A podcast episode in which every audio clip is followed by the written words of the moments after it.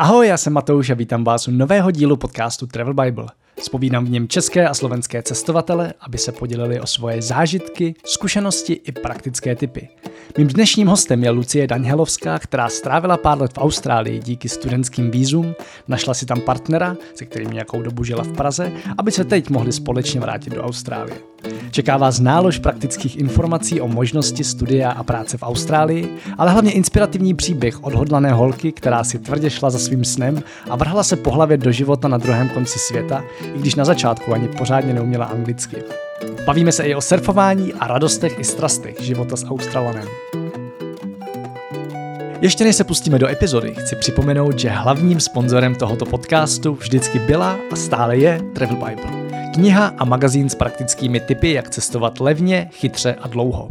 Pokud ji ještě neznáte, jděte na travelbible.cz a stáhněte si zdarma ukázku knihy, nebo si přečtěte některý z mnoha typů a triků ve velmi praktických a podrobných článcích.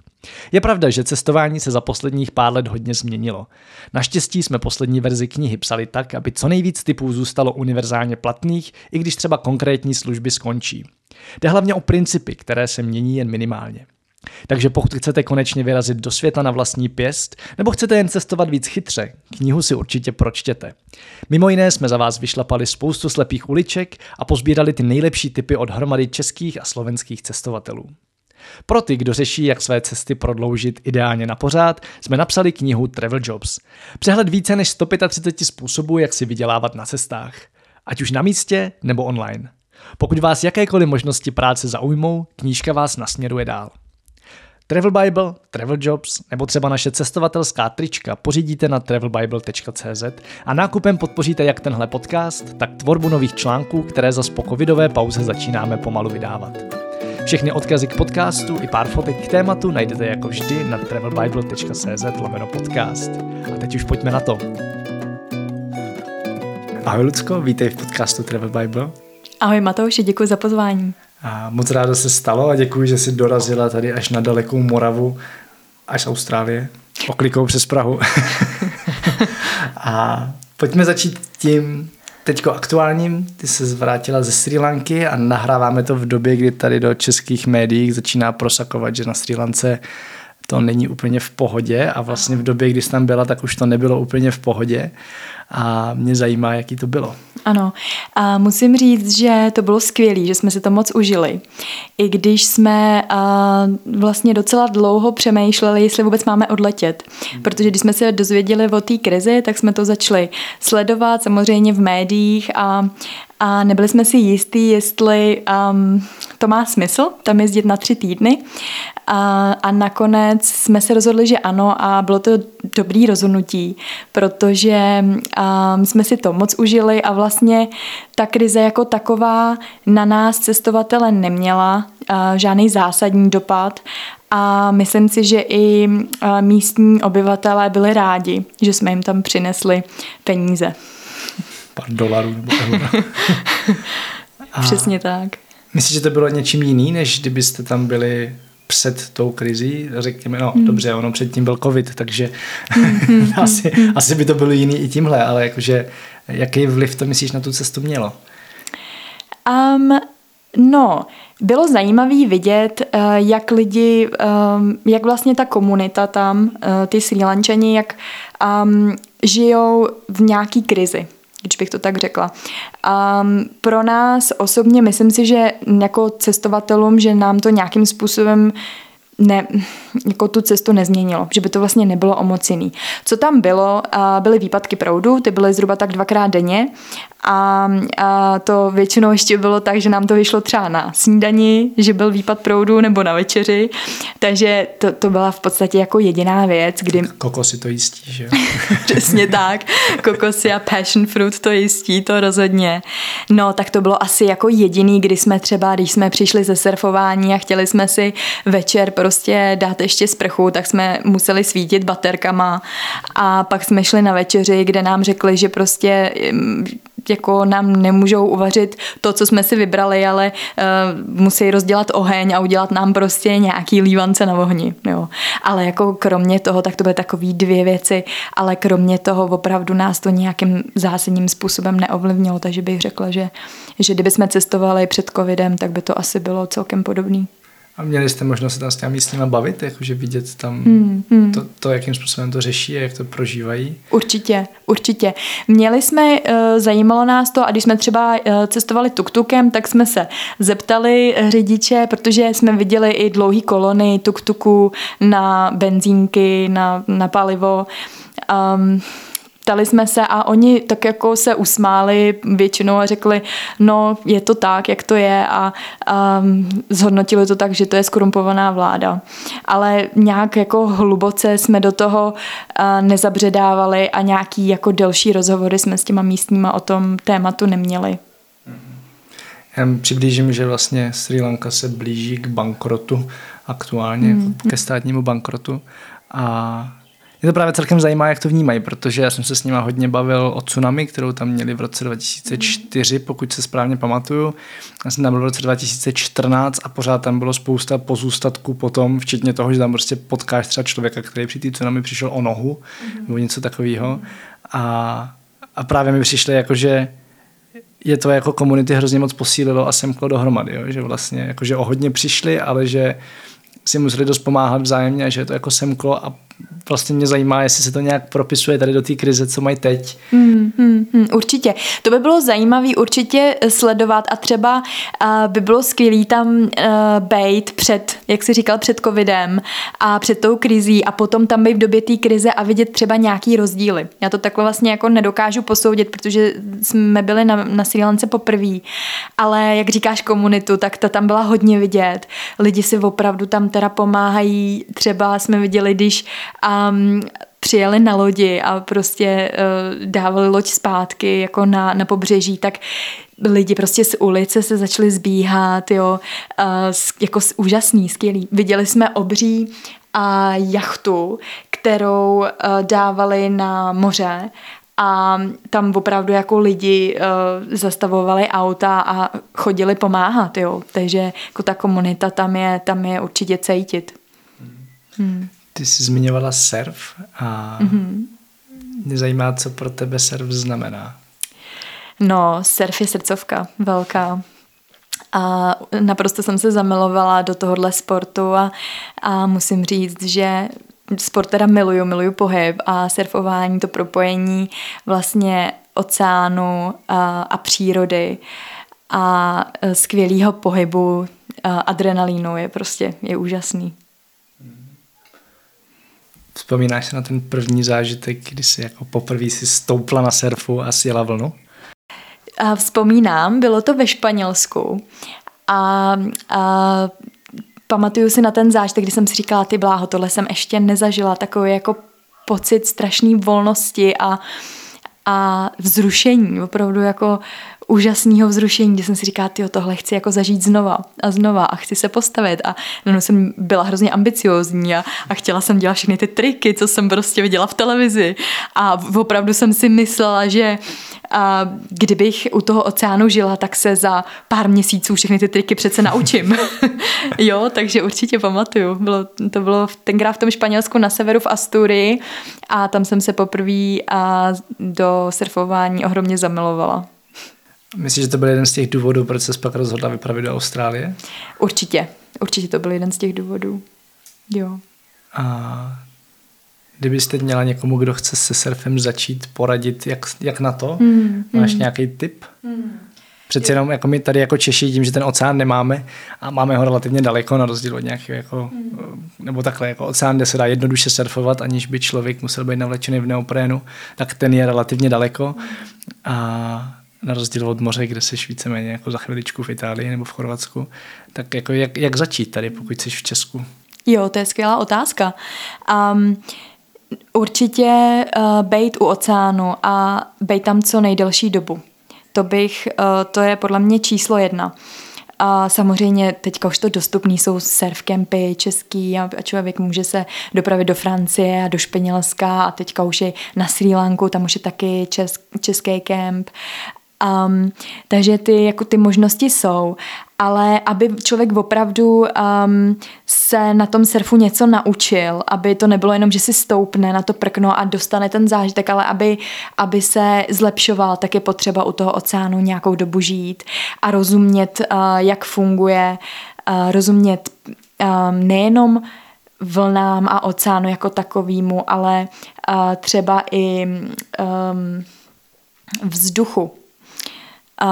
Je potřeba rozumět větru, odkud vane vítr. Um, tohle všechno jsou jako důležité vlastnosti. Je třeba uh, rozumět, odkud, jak, jak fungují proudy, teplý, studený. A Uh, potom samozřejmě prostě být v té vodě a pořád to zkoušet dokola a nevzdávat se, protože ty začátky jsou těžký a uh, dostat se na určitý level není jednoduchý a potom, když se člověk dostane na určitý level toho surfování a opravdu ho to baví a chytne ho to, tak mi přijde, že pak je ještě těžší se učit nějaký ty triky a to už pak opravdu chce u toho oceánu žít a, a, um, a prostě pořád, pořád to trénovat neustále. Naučila se je? A ty triky jsem se ještě nenaučila. je to v plánu. je to v plánu, eh, chci a, a je to moje velká ambice. A teď momentálně na nich pracuju, ale protože jsme teďka už rok a půl uh, zase zpátky v Praze a surfujeme jenom velmi příležitostně, tak je to právě vždycky uh, ta zkušenost, že se vrátím uh, na to prkno a už si, jako vyzkouším si, jaký to vlastně je si, si zase uh, udělat nějakou zatáčku na vlně a pak zase se vrátíme zpátky do Vršovic a, a, a člověk to potom samozřejmě jako ztratí. Hmm, chápu, chápu. Co se při surfování naučila, krom toho surfování jako takového a jasně, krom jako čtení vody a čtení vln, je tam ještě něco dalšího? Hmm. Určitě je to uh, um, nějaká práce sám na sobě. Uh, je to surfování mi, m, pro mě obrovský sebepoznání. Takže uh, jsem se tam naučila například um, to, vlastně je to takový moje zrcadlo, bych řekla. Že vidím, uh, když, když tam přijdu a nejsem soustředěná, jsem uh, třeba lehce Mm, Naštvaná nebo něco. Přesně, no. přesně, pro, pro, přesně tak, jo, probíhají mnou nějaký třeba negativní emoce, tak si říkám, tak jdu prostě, tak to vypádluju a pak přijde obrovská vlna a smete mě a já si vlastně jako tím uvědomím, no jo, teď já takhle nemůžu, jo, a nemůžu takhle ani v tom oceánu, ani v tom životě prostě procházet. Um, respektive je to nějaká lekce. Lekce té přírody a i vlastně lekce a potom do života jako takového. Um, takže určitě bych řekla, a teď mě to napadá jenom v angličtině, omlouvám se. Klidně, ale klidně říkej v pohodě. Já to buď přeložím, nebo budem doufat, že to lidi pochopí. Skvělý. Um, being humble. Aha.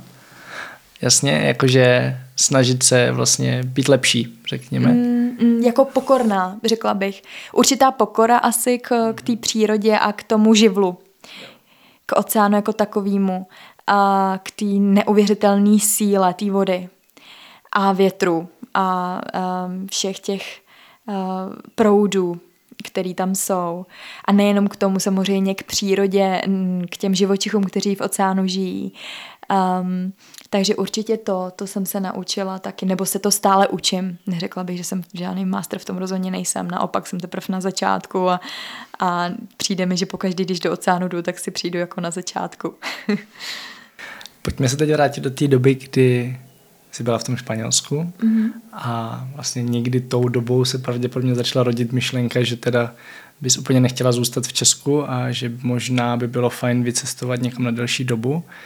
A jak se teda rozhodla pro Austrálii a jaká byla ta cesta tam? A teď nemyslím ta fyzická cesta jako letadlem, ta je dlouhá, ale, ale co všechno tomu bylo potřeba?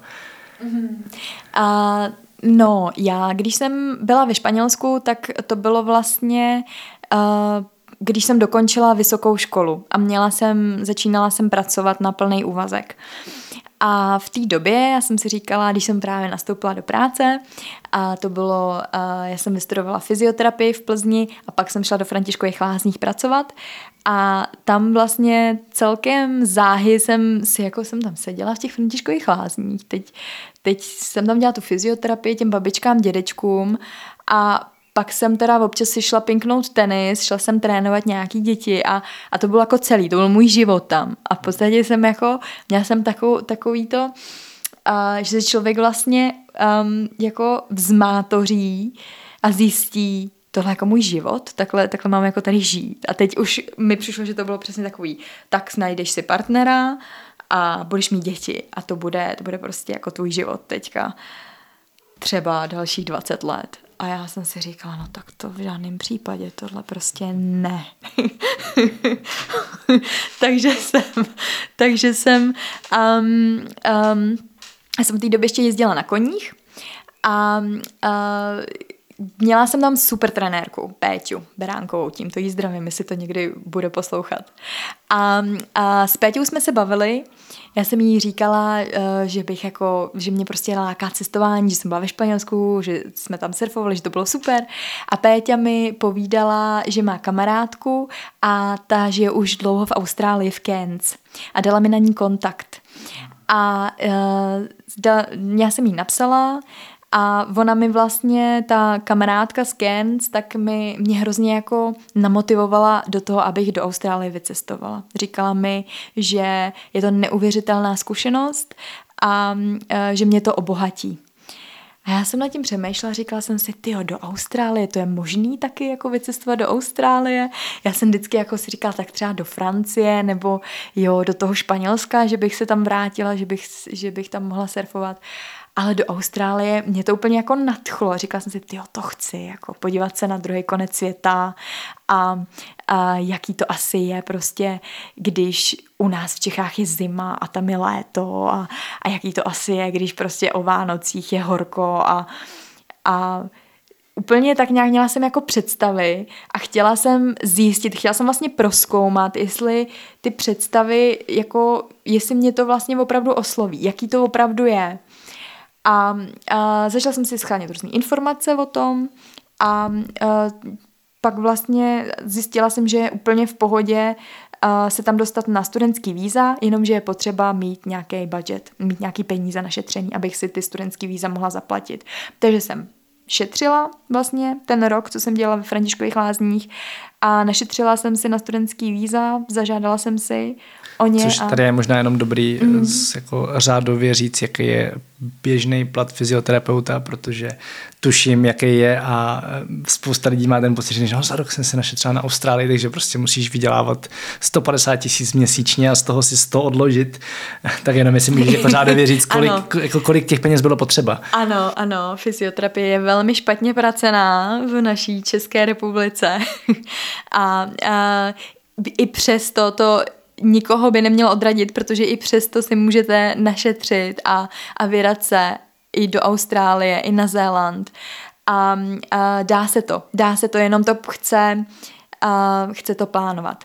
No a kolik bere fyzioterapeut za měsíčně, tak teďka už se to zvedlo, řekla bych, v Praze 30, 35 hrubýho, když, uh, jo, jo, když má nějakou praxi. Když, když má praxi, když, když uh, to je lepší varianta, když, uh, když má nějakou jako lepší nabídku. Tenkrát já jsem, mě bylo nabídnuto tuším 28 hrubýho a, a jako absolvence a to bylo, šla jsem do Františkových lázních, protože to byla jako nejlepší, jedna z nejlepších pracovních příležitostí, že jsem si tam vlastně mohla No našetřit. spíš mi řekni, kolik jsi teda musela našetřit, abys mm-hmm. mohla vyrazit. To je vlastně jako to, co lidi zajímá, že jo? Mm-hmm, jasně. A takhle, musela jsem si našetřit takových 130 tisíc.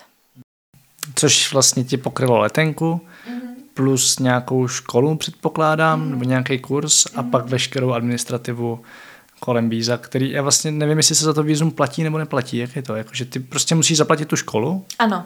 a pak vízum dostaneš zdarma, nebo jak to funguje? A platíš si za vízum. Platíš si za něj? Mhm, platíš si za vízum, platíš si za školu a, a tam uh, potom samozřejmě ještě máš výdaje, další ubytování, většinou chtějí, uh, aby si měl už dopředu zajištěný a uh, pojištění.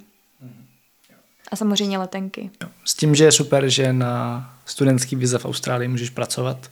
Mm-hmm. A to mi teď možná řekni vlastně, jak to, za prvý, jak, jak je vlastně těžký to vízum dostat, mm-hmm. jo, když se teda už rozhodneš, našetří si ty peníze, nebo případně se domluvíš s rodičema a nějak to jako dáte dohromady a přijdeš na australskou ambasádu, která v Česku není a jak ten proces celý probíhá?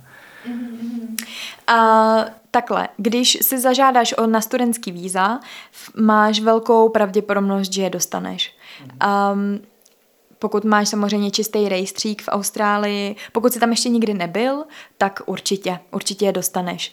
A doporučuji spolupracovat s nějakou agenturou. Já jsem to takhle měla, že jsem si našla agenturu, která mi ty víza zprostředkovala. Takže to bylo vlastně uh, docela jednoduchý.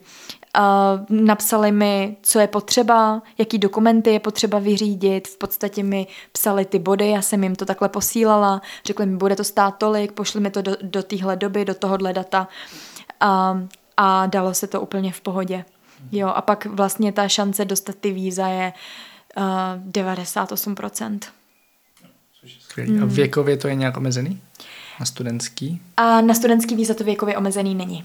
Jo, takže tam může, můžeš i v 50 odletět a studovat. Tak, takže ty jsi našetřila peníze, zařídila mm. víza a teď mě zajímá za prvý, co se ti honilo hlavou, než jsi vyrazila. Mm-hmm. Já jsem se strašně těšila a um, vlastně prostě to bylo celý. Jenom to, že jsem se hrozně těšila a chtěla jsem vypadnout a, a zažít strašně velký dobrodružství a všem o tom potom vyprávět. a co na to říkalo tvoje okolí? A okolí bylo překvapený. Hodně lidí mm, vlastně to do mě jako by to do mě neřeklo, nebo to vůbec jako nečekalo. Um, kamarádky a kamarádi, těm se to hrozně líbilo ten nápad a um, rodina uh, tak ty byly v šoku.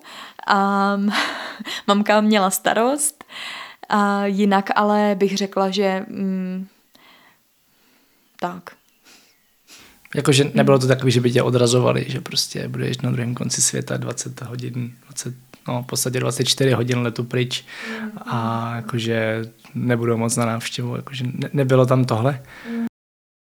Byly tam jistý obavy jako ve smyslu, um, co tam budu dělat a, a jak se tam uživím. Hlavně tohle, jako jak, jak si tam budu platit věci, jak si tam budu platit školu, jako jak si tam budu platit ubytování, protože uh, přeci jenom uh, ptali se mě, budu, budu tam moc dělat fyzioterapii, tu jsem tam dělat nemohla, takže se mě ptali, tak co tam budeš dělat teda? Máš tam najetou práci, tak to jsem neměla. Takže říkali, jo, takže spíš takovýhle, jako a, a budeš si tam moc najít práci? Já jsem říkala, asi jo, já nevím, jsem tam ještě ne, nebyla, že jo, takže uvidíme prostě. Jo, takže takže spíš takový, takovýhle věci a, a byly tam jako velký obavy ze strany určitě babiček a dědů a i, i rodiny, jo, protože oni nikdy takhle necestovali a vlastně já jsem taky předtím nikde takhle nežila, nebyla, takže uh, takže jako to tam bylo, ale že by mě vyloženě odrazovali, to ne. To určitě ne. Spíš mě jako podporovali a měli takovou při, přirozenou nejistotu, která nakonec byla zažehnána, takže v pohodě. tak a teď si teda nasedla na letadlo, mm-hmm. uletěla ten obrovský kus a dorazila do Austrálie a teď najednou jako co? No to bylo skvělý. Dorazila jsem do Brisbane a byla už, už skoro tma. A pamatuju si, že jsem měla GoPro, já jsem si ho kupovala jako kvůli Austrálii, abych hodně točila, abych vám pak všechny ty videa mohla všem ukazovat. A byla jsem, pamatuju si, jak jsem měla to GoPro, vyskočila jsem Brisbane a já jsem tenkrát vůbec nemluvila anglicky, já jsem neuměla anglicky. Takže jsem prostě, pamatuju, přišla na nádraží a měla jsem se dopravit do Ipswiche, a což je taký jako um, prostě část uh, Brisbane. A uh, měla jsem tam přes couchsurfing spát u jedné holčiny z Ekvádoru a jejího přítele Australana. A uh, byla jsem úplně nadšená prostě z toho, akorát když jsem tam přijela uh, k ním, tak prostě jsem jako neumě, nedokázala jsem s nima nějak moc komunikovat, no, takže to bylo hodně jako ru, ruce, nohy a tak.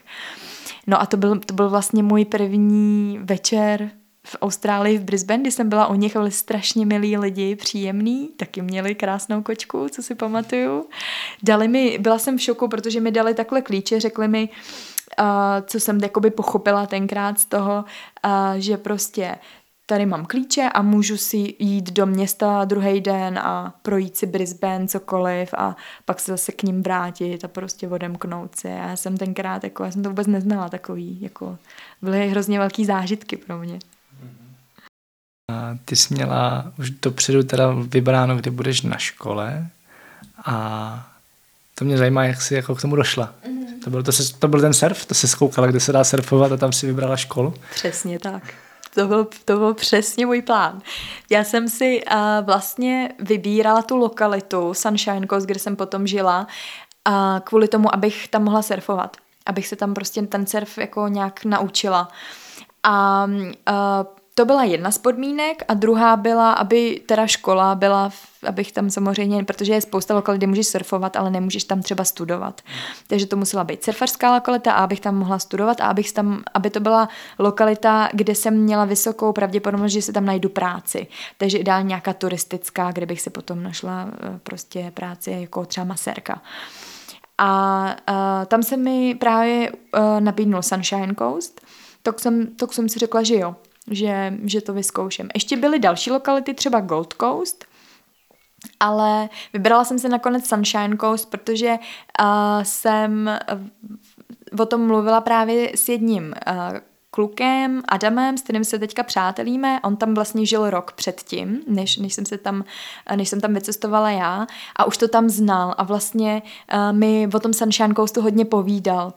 A tak mě to nadchlo a jsem si řekla, že po, pojedu tam. To, co teda bylo za školu? To byla jazykovka? Uh, jmenuje se Lexis a mají tam několik kurzů. Mají tam jazykové kurzy, klasickou angličtinu, pak tam připravujou na zkoušky, IELTS a podobně. A potom tam mají i různý kurzy, jako například business kurz. Potom otevřeli i nějaký beauty kurz, něco takového. A já jsem tam vlastně studovala uh, General English, a potom uh, jsem tam vystudovala uh, CERT, certifikát v biznesu, což je úplně jakoby biz, uh, business základ. A to mi vlastně pokrylo jeden rok uh, víz. Tím, že jsem tam vlastně studovala. A oni to mají koncipovaný tak, že um, tam studuješ třeba tři měsíce, angličtinu a pak ti dají prázdniny, třeba měsíc a můžeš, můžeš cestovat ten měsíc. A potom, když, když si zažádáš třeba zase na um, ten certifikát v biznesu, tak to jsem studovala 6 měsíců a pak jsem dostala dva měsíce prázdniny. Takže i s tím takhle počítáš, že, jsi, jako, že tam jsi hlavně na to cestování, nejenom, nejenom na to studium. A jak to teda bylo s prací? Ty jsi pak jako z Brisbane teda přesunula tam na místo a začala si hned hledat práci, nebo si říkala, dobře, dám si teď chvilku, aspoň trošku se naučím anglicky a pak teprve budu řešit, co dělat. Ne, já jsem okamžitě, druhý den jsem šla hledat práci.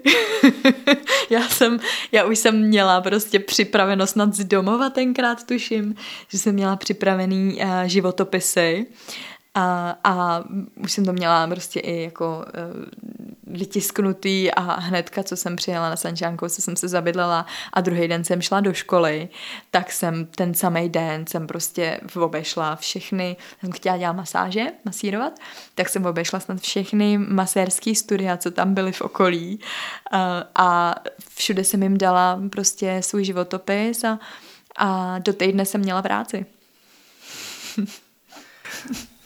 jak se ti to povedlo? Jakože bylo to tak, že si teda dala ten životopis a mi tě řekli berem tě, nebo jaká byla ta reálná cesta k tomu? Mm, jo, oni mi zavolali potom, nebo napsali, tam, tam jsem měla prostě kontakt svůj a uh, napsali mi uh, prostě, že, že jo, že mají volno. Já jsem tam uh, přiletěla, měla štěstí, že jsem přiletěla v době, kdy oni hledali.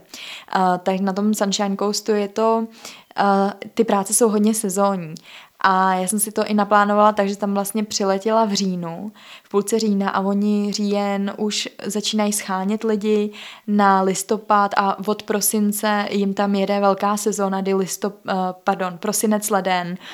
Uh, oni prostě jedou tam v restauracích, masáže, všecko to je uh, jako, protože jim tam, si jim tam sjíždějí turisti, takže potřebují hodně um, pracovní síly. A potom třeba v únoru tak to propouštějí. No a to, to byl můj případ, jo, takže já jsem vlastně měla, jak, co jsem tam přijela, tak jsem měla jakoby po týdnu práci a začala jsem tam dělat, ale potom, jakmile skončila sezóna, tak už ta práce nebyla. Jo, takže si tam potom i člověk musel opravdu šetřit, aby vyšel potom s těma penězma na ty měsíce, kdy ta práce, kdy nebylo tolik, nebo kdy byla téměř žádná. A co s tou angličtinou? Jak, jaký to pro tebe bylo, jako být v zemi, kde vlastně se nemůžeš s lidma úplně snadno dorozumět, kterou samozřejmě jako neznáš, jak funguje, že hmm. potřebuješ, ještě do toho musíš schánět práci, tak co ti třeba pomohlo tohle překonat? Mm, oh, jo, myslíš to jako, co mi pomohlo překonat uh, vzhledem k ostatním lidem, jak jsem dokázala komunikovat?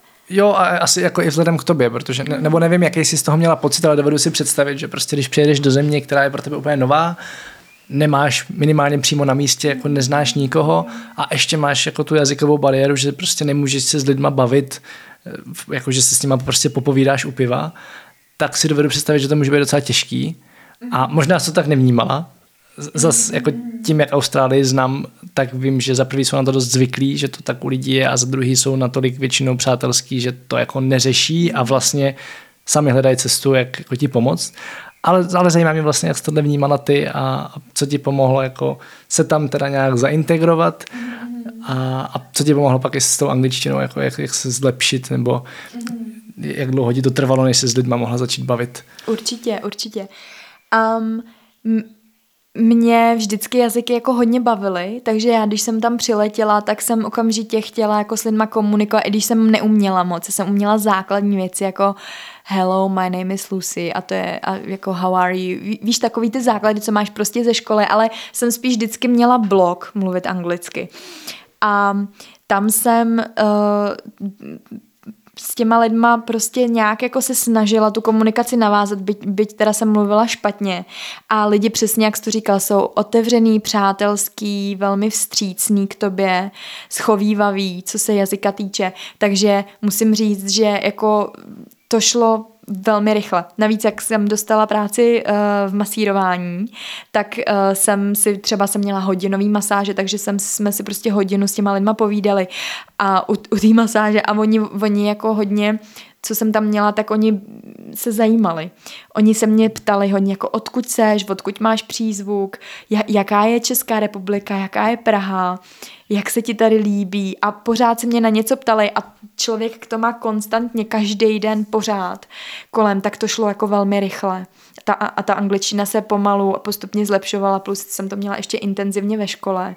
Tam jsme se učili anglicky, učili jsme se gramatiku a já jsem to pak všecko, co jsem se vlastně v té škole, to jsme měli dopoledne, tak a odpoledne jsem pracovala. Takže to, to, co jsem se třeba dopoledne naučila, tak jsem hnedka chtěla využít, takže jsem to odpoledne hnedka jako praktikovala v té práci a, a šlo to dobře, šlo to rychle.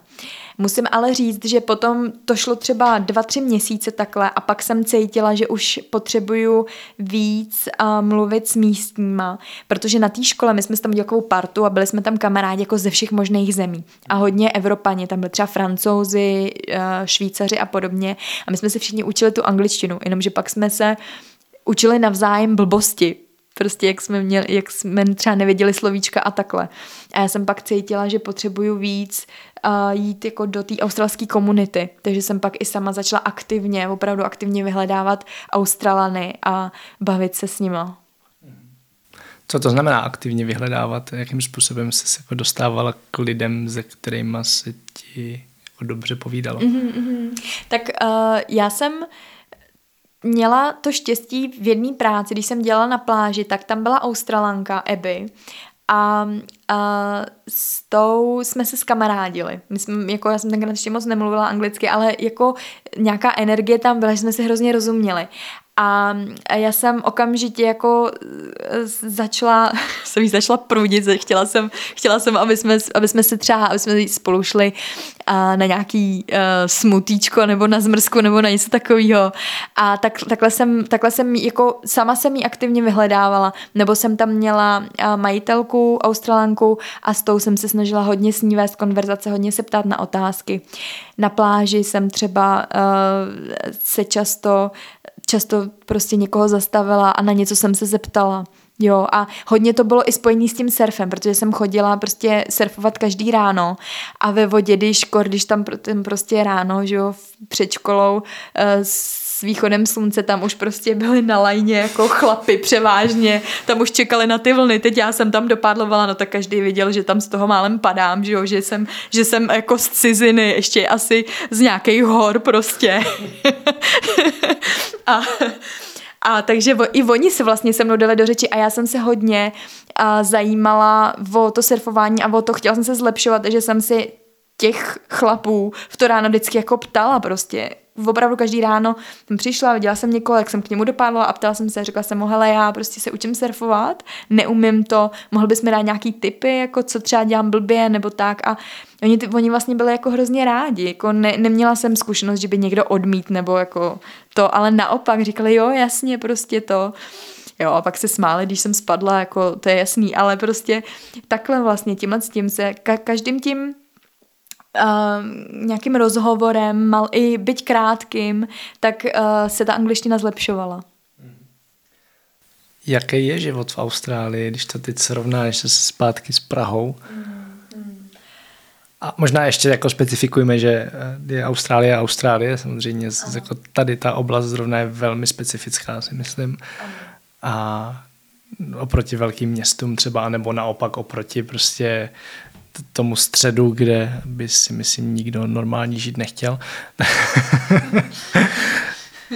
tak jakože když jenom zkusíš srovnat prostě ten život tam a tady, mm, tak mm.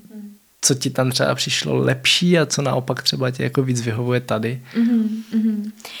Tak určitě tam, co mi vyhovuje víc, je životní styl jako takový u toho oceánu na Sunshine Coastu. To je strašně super, že si to řekl, že Austrálie není jenom uh, prostě jedna oblast. Že lidi si tohle dost často neuvědomí, když s nimi mluvím. Jo, oni taky přesně říkají, a, a co hadi a pavouci. A já říkám, hele, ale oni nejsou všude, jako oni jsou na, v určitých oblastech nebo to. A to je přesně ono, Melbourne nebo Sydney, ten život tam je úplně jiný než třeba na Sunshine Coastu, nebo než v Mekaj, nebo Vela, nebo uh, dokážu si nebo představit... Než v Pertu. Přesně, dokážu si představit v Pertu, kde jsem teda nebyla, hrozně ráda bys tam podívala. A... Podívala, ale nežila. to nevím.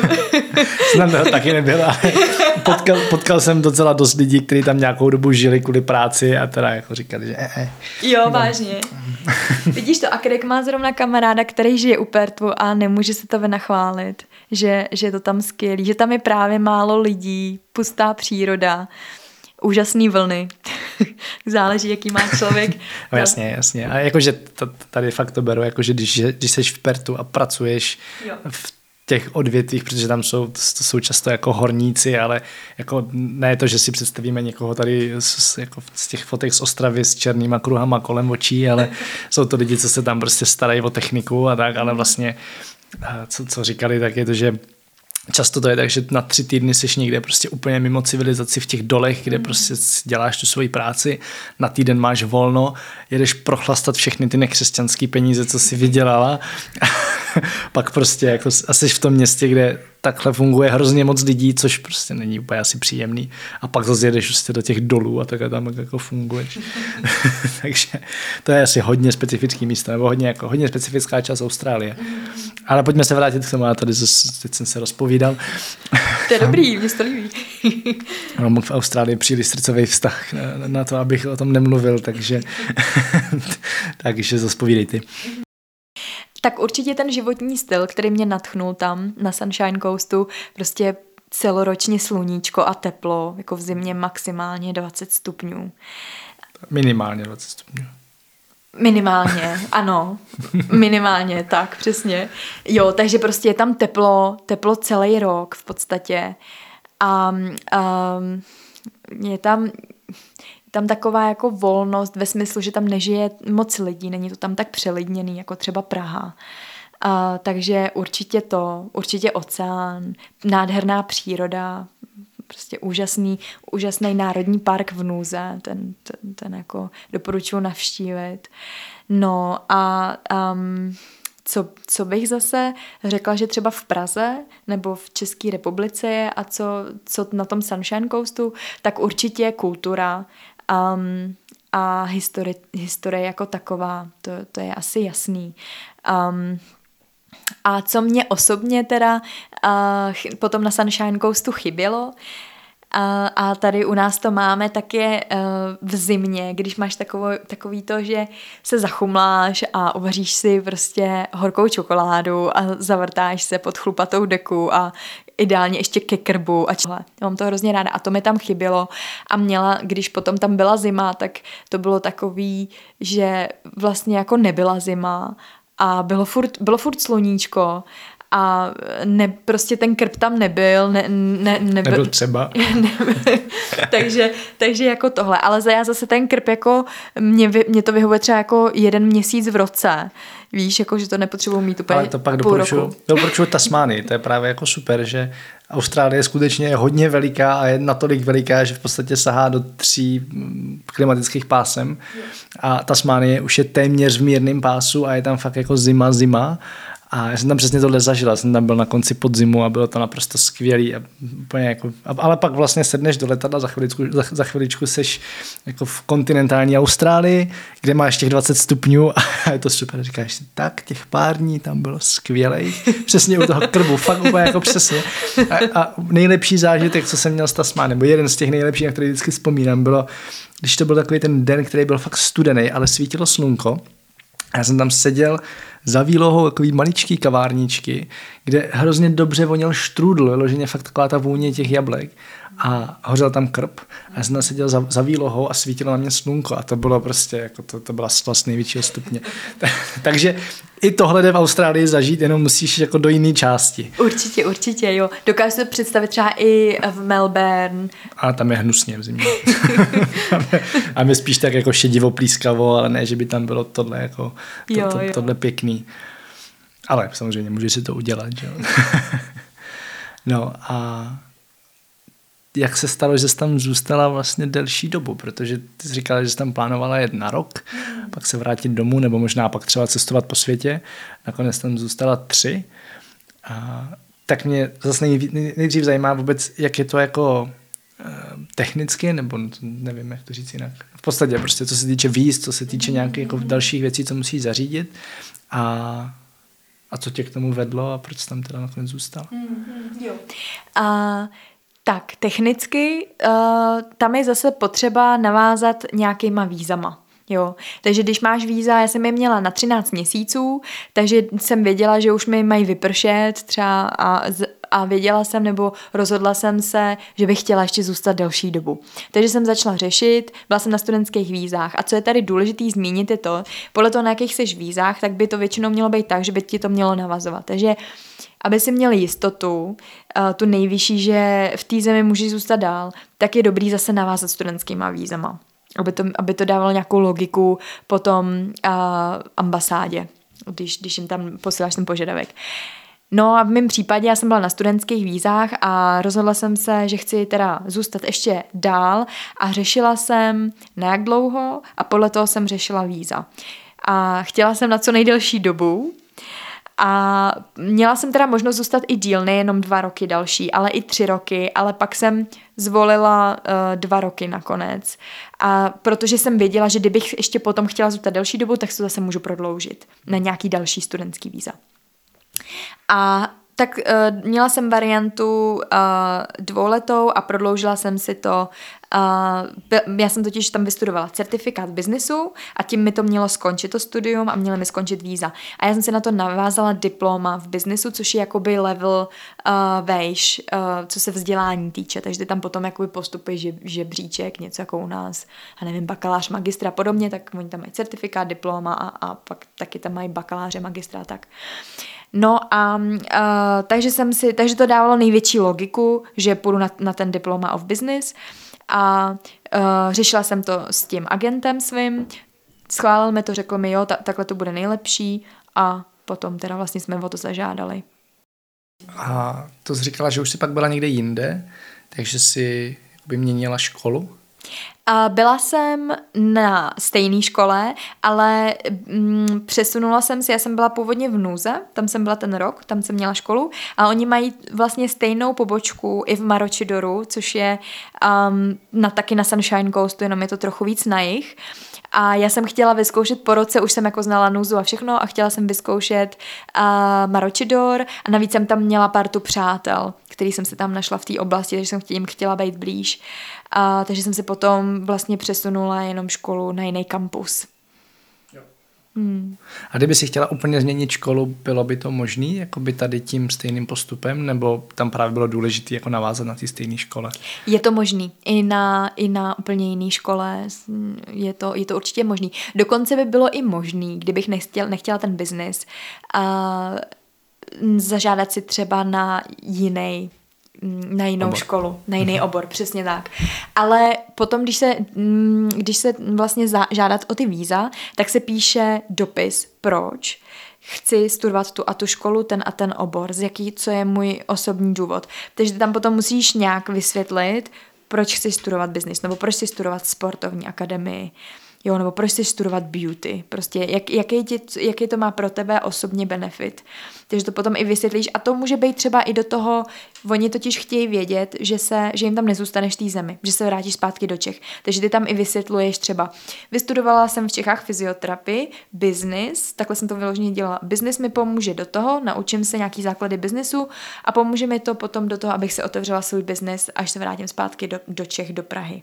Takhle jsem jim to já vysvětlila. Jo, nebo bych mohla si zažádat ve svém případě třeba i o sportovní školu a říct, vystudovala jsem fyzioterapii a věřím, že sportovní škola mi pomůže rozšířit vz, moje vzdělání a využít ty znalosti potom v Čechách. No, jasně. A, OK, mám teď jako spoustu otázek a vlastně se nám pomaličku chýlí čas ke konci. A moc kecám, že jo? Ne, ne, super, super, jsem rád, že kecáš, jenom jako přemýšlím, kterým, kterým směrem to teď vzít. A co mě zajímá, možná pojďme jako jinam, je tvoje zkušenost s Workaway, ty jsi zmiňovala, než jsme začali nahrávat, že jsi byla chvíli na Workaway na Zélandu, což je mimochodem jako super, když jsi v Austrálii, tak se velice snadno můžeš podívat na Zéland, najednou je to jenom tři hodiny letu, nebo aspoň teda ze Sydney jsou to tři hodiny letu a z Melbourne, nevím, kolik je to z Brisbane, to bude takovou hodinu víc, hodinu a půl. Já jsem letěla z Melbourne uh, na Zéland a bylo to taky zhruba asi tak. No z Melbourne to jsou ty tři, to vím, tři. to jsem letěl mm, taky. Mm. Což kousek najednou, že jo? Mm, jo, jo. a, tak proč Workaway a jaký to tam bylo? Mm, mm.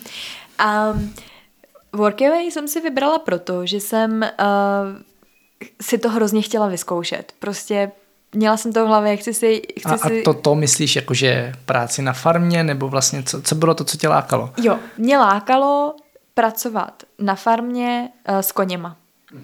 A já jsem si totiž dala, jako kromě surfování, jsem si dala taky a toho, že se chci naučit angličtinu a že, že si chci zkusit žít uh, na opačný polokouli, tak jsem si taky dala to, že, že chci si um, zkusit jezdit na koni buď uh, v Austrálii nebo potom na Zélandu.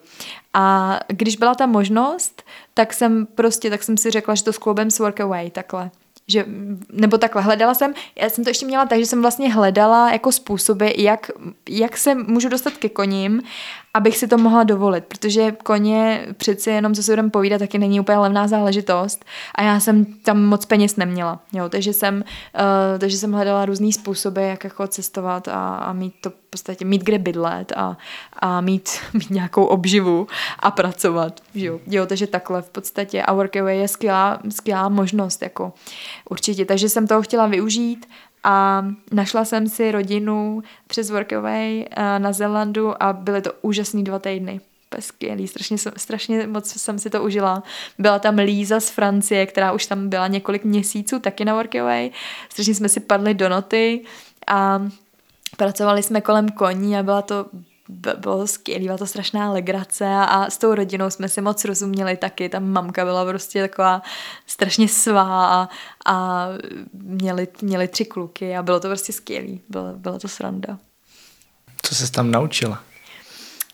Um, určitě nějaký nový přístup ke koním, z pohledu, protože já jsem jezdila už, už v Čechách na koních, takže uh, nový přístup ke koním. Viděla jsem tam uh, například, jak uh, dělají um, koňskou masáž, což jsem někdy předtím v podstatě neviděla, jak se starají, že, že mají hodně, hodně dělají různý jako tejp, tejpování na koních a, a dělají manuální techniky, což mě i jako fyzioterapeutku, já jsem do tohohle chtěla taky dřív dělat, chtěla jsem pracovat s koněma, dělat jako fyzio pro koně, takže tohle, to jako pro, pro sebe jsem se naučila. No a jinak, jako co se třeba cestování týče, tak zase trošku jiná kultura, byť oni jsou psi podobní, Australani a Novozélanděné, ale e, jiný přízvuk, trošku jiná mentalita maličko, mm, a hlavně řekla bych zase jako, jakoby přijet do, do nový země v podstatě a přijet do nové rodiny a zase se tam jako um, nějakým způsobem vlastně poznávat. Mně přijde, že to všechno je vlastně jedno velký sebepoznání, to cestování a pro mě to tak určitě bylo. Co se teda naučila sama o sobě za ty tři roky v Austrálii? A že jsem velký střelec, že se, že se moc věcí nebojím, což jsem po sobě nevěděla do té doby. Um, určitě i to, že um, není všechno tak, jak, jak to vypadá, nebo tak, jak se to jeví, ale že uh, jako různé obavy, jako mít třeba obavy z z některých věcí vlastně není vůbec jako potřeba, jo, protože člověk potom, potom je v té situaci, zažije si to a vlastně, vlastně zjistí, že si to jeho hlava jako vymýšlí, nebo že si jako říká, Ježíš má něco a pak je to vlastně úplně v klidu a v pohodě. Takže tohle určitě. Um, a, a to, že není potřeba pospíchat, není potřeba mít všecko naplánovaný, jako když jsem, jak jsem říkala na začátku, když jsem uh, přiletěla do Austrálie, tak už jsem měla vytisknutý ty životopisy, že jo, tak to byla prostě, to jsem byla klasická já jako do té doby, ale v Austrálii a přitom vlastně v tom životě tam, tak jsem se naučila jako brát věci víc na pohodu a nemusí být všecko okamžitě hned a nemusí být všecko 100% perfektně, nemusím být prostě všude ready, jako připravená prostě sprintovat někam, ale můžu si jako i vlastně jako hodit do pohody. A jedna, jedna velká věc, co mi to teda ukázalo, taky je, že život se má žít a má se žít naplno, se vším všudy. A i prostě s, jako, s nějakýma uh, průšvihama, i jako s hezkýma prostě zážitkama a, a hlavně se má prožít, prožít a, a aby byl celistvý a práce bude vždycky.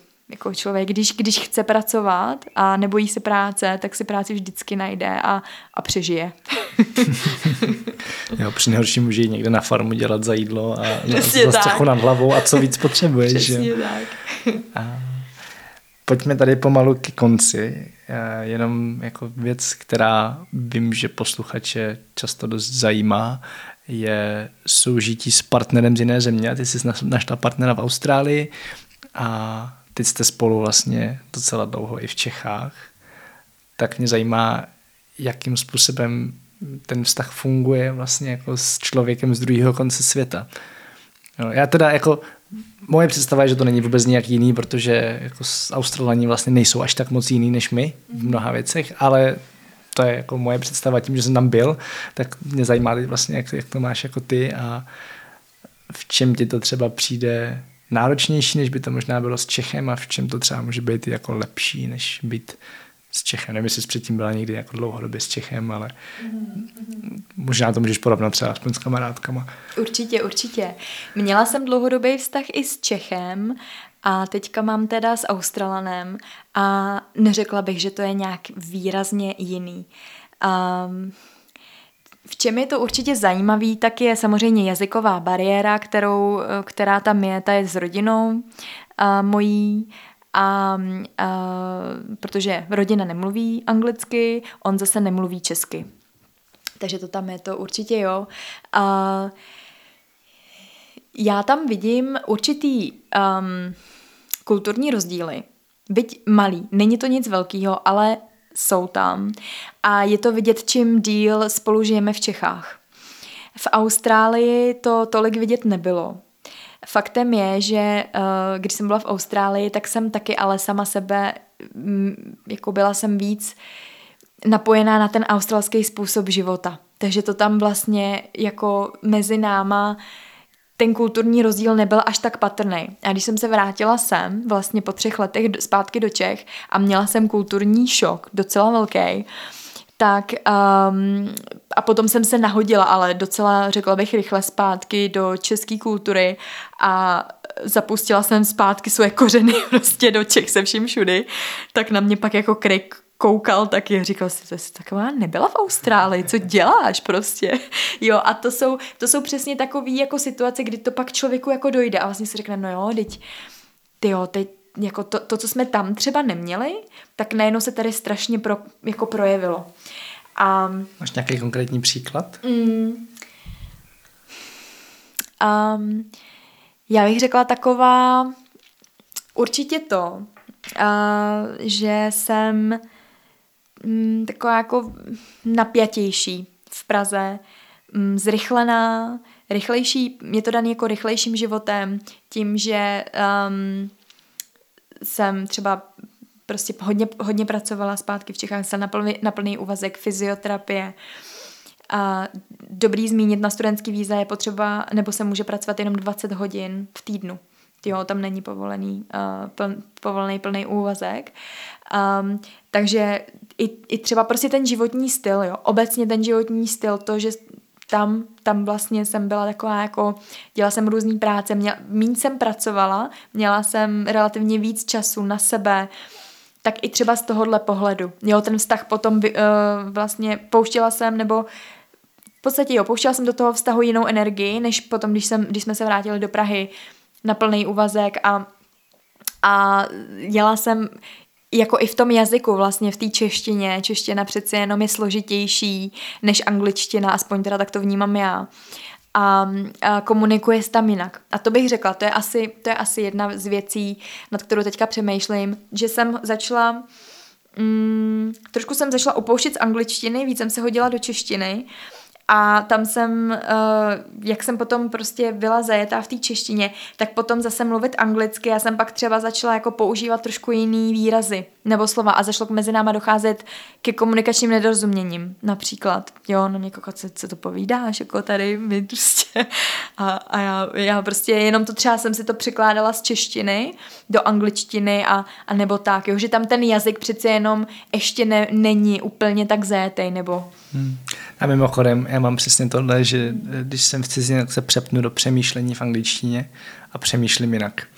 Což, což je věc, kterou jako když se dostaneš v nějakém jazyku na úroveň, eh, fakt jako, že dokážeš plynule komunikovat a jsi dlouho v něm, tak se fakt jako automaticky, aniž by si z toho všimla, přepneš do toho, že v tom jazyce přemýšlíš.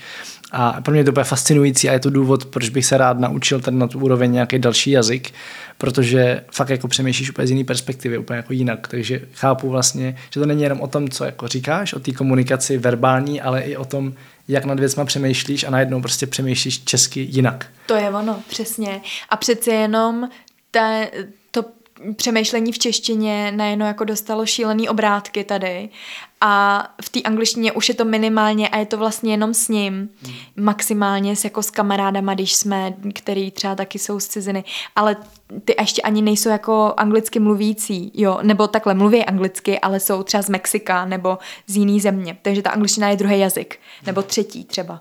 Jo, takže to, tohle taky hodně. A ještě, by, ještě mě třeba napadá, co vidím tady jako takový kulturní rozdíl, nebo aspoň moje zkušenost je, a v Čechách jako hodně dbáme na čas. Nebo dost často, jo, třeba v Praze jsem na to prostě zvyklá, řekne se v tolik hodin, tak se přijde v tolik hodin, nebo plus minus 10 minut třeba, nebo takhle. A tam na Sunshine Coastu to tak není. Jo, tam prostě jako se řekne, hele, ve tři a, a jako kdykoliv, jo, tam se ani spíš ten čas tolik neřeší. Craig eh, to nikdy moc třeba neřešil čas, takže pro něj tohle je jako velký, um, takový velký, velká výzva, bych mhm. řekla. A co vám pomáhá tady ty jako rozdíly řešit, nebo jako jak, jak vlastně pořád být v tom vztahu v pohodě? Hmm, hmm. Řekla bych, že zapotřebí jako ohromný respekt podívat se na to z perspektivy toho druhého a, a, a mm, jako vidět vlastně říct si, když, když je tam nějaký, nějaký nedorozumění, říct si, tyjo, teď on vlastně jako vyrostl v úplně jiný, jiných podmínkách a, a v jiný, mm, nejenom v jiný kultuře, ale taky v jiných, um, v jiném podnebí, jo. A stejně tak samozřejmě pro něj, pro, on taky by měl přemýšlet z té druhé perspektivy a vidět to, ale teď ona, ona vyrostla prostě tady v Praze a, a tady to funguje takhle. Takže hodně se koukat na ty, eh, na, na, vlastně na to, odkud jsou kořeny toho člověka, odkud pochází a respektovat to a vlastně projevit k tomu určitým způsobem pochopení. Ale přesto mu říct, hele, podívej se, tak jo, jsme tady takhle a tady to funguje tady. A bylo by fajn, kdyby to, kdyby se se snažil s tím něco udělat, jo, kdyby se třeba snažil tady chodit na čas, dejme tomu. chápu, chápu. a brát to tak, že prostě když to nestihne, tak si říct, no tak v pohodě, snažil se. a je to teda tak, že vy se teď vracíte do Austrálie mm. a je to jako, že natrvalo? Nebo vnímáš to, že to je tak, že se tam fakt jako stěhuješ? To je výborná otázka. Hodně lidí se mě ptá, natrvalo, je to na pořád? A mě to, mě to děsí, ta otázka, popravdě. Um, ne, takhle. Um, stěhujeme se tam, ano, a plán je takový, že uh, tam chceme prostě najít nějaký, nějaký místo, kde bychom, kde bychom bydleli, ideálně na Sunshine Coastu a já se tam rozeznávám vzdělání, abych mohla dělat fyzioterapii. Um, takže jo, v podstatě řekla bych na, určitě na delší dobu. Má, bereme to tak jako natrvalo. Na druhou stranu my a jak už jsem říkala, budou chybět, to už jim teďka ty uh, čokolády u krbu a chlupatý deky, takže jako určitě budu, budu ráda a často doufejme lítat zpátky do Čech. Tak já mám poslední otázku, nebo ona ne vždycky je poslední, ale eh, mám ji v hlavě vždycky jako poslední. Zkus si teď představit, že by se smazalo úplně všechno, co si kdy kde řekla a napsala, včetně tohoto rozhovoru a měla bys možnost předat světu jednu jedinou myšlenku. Jaká by to byla? Mm, proskoumávejte sami sebe a, a poznávejte se. A nemusí to být skrze dálky a skrze, skrze lety a cestování, ale může to být zrovna tam, kde, kde teďka jste a, a posloucháte tenhle rozhovor. A, tak se můžete podívat um, sami do sebe a proskoumávat, protože to je to největší dobrodružství. Tak jo, tak já moc děkuji za rozhovor. Taky děkuji. Připomínám, že odkazy a všechny další díly podcastu Travel Bible najdete na travelbible.cz lomeno podcast. Aby vám neutekly další díly, přihlaste si odběr na Apple Podcast, Spotify, Pocketcast či kdekoliv, kde posloucháte své podcasty a budeme rádi, když nám tam necháte krátké hodnocení. Zatím čau, cestujte a těším se v příštím dílu naslyšenou.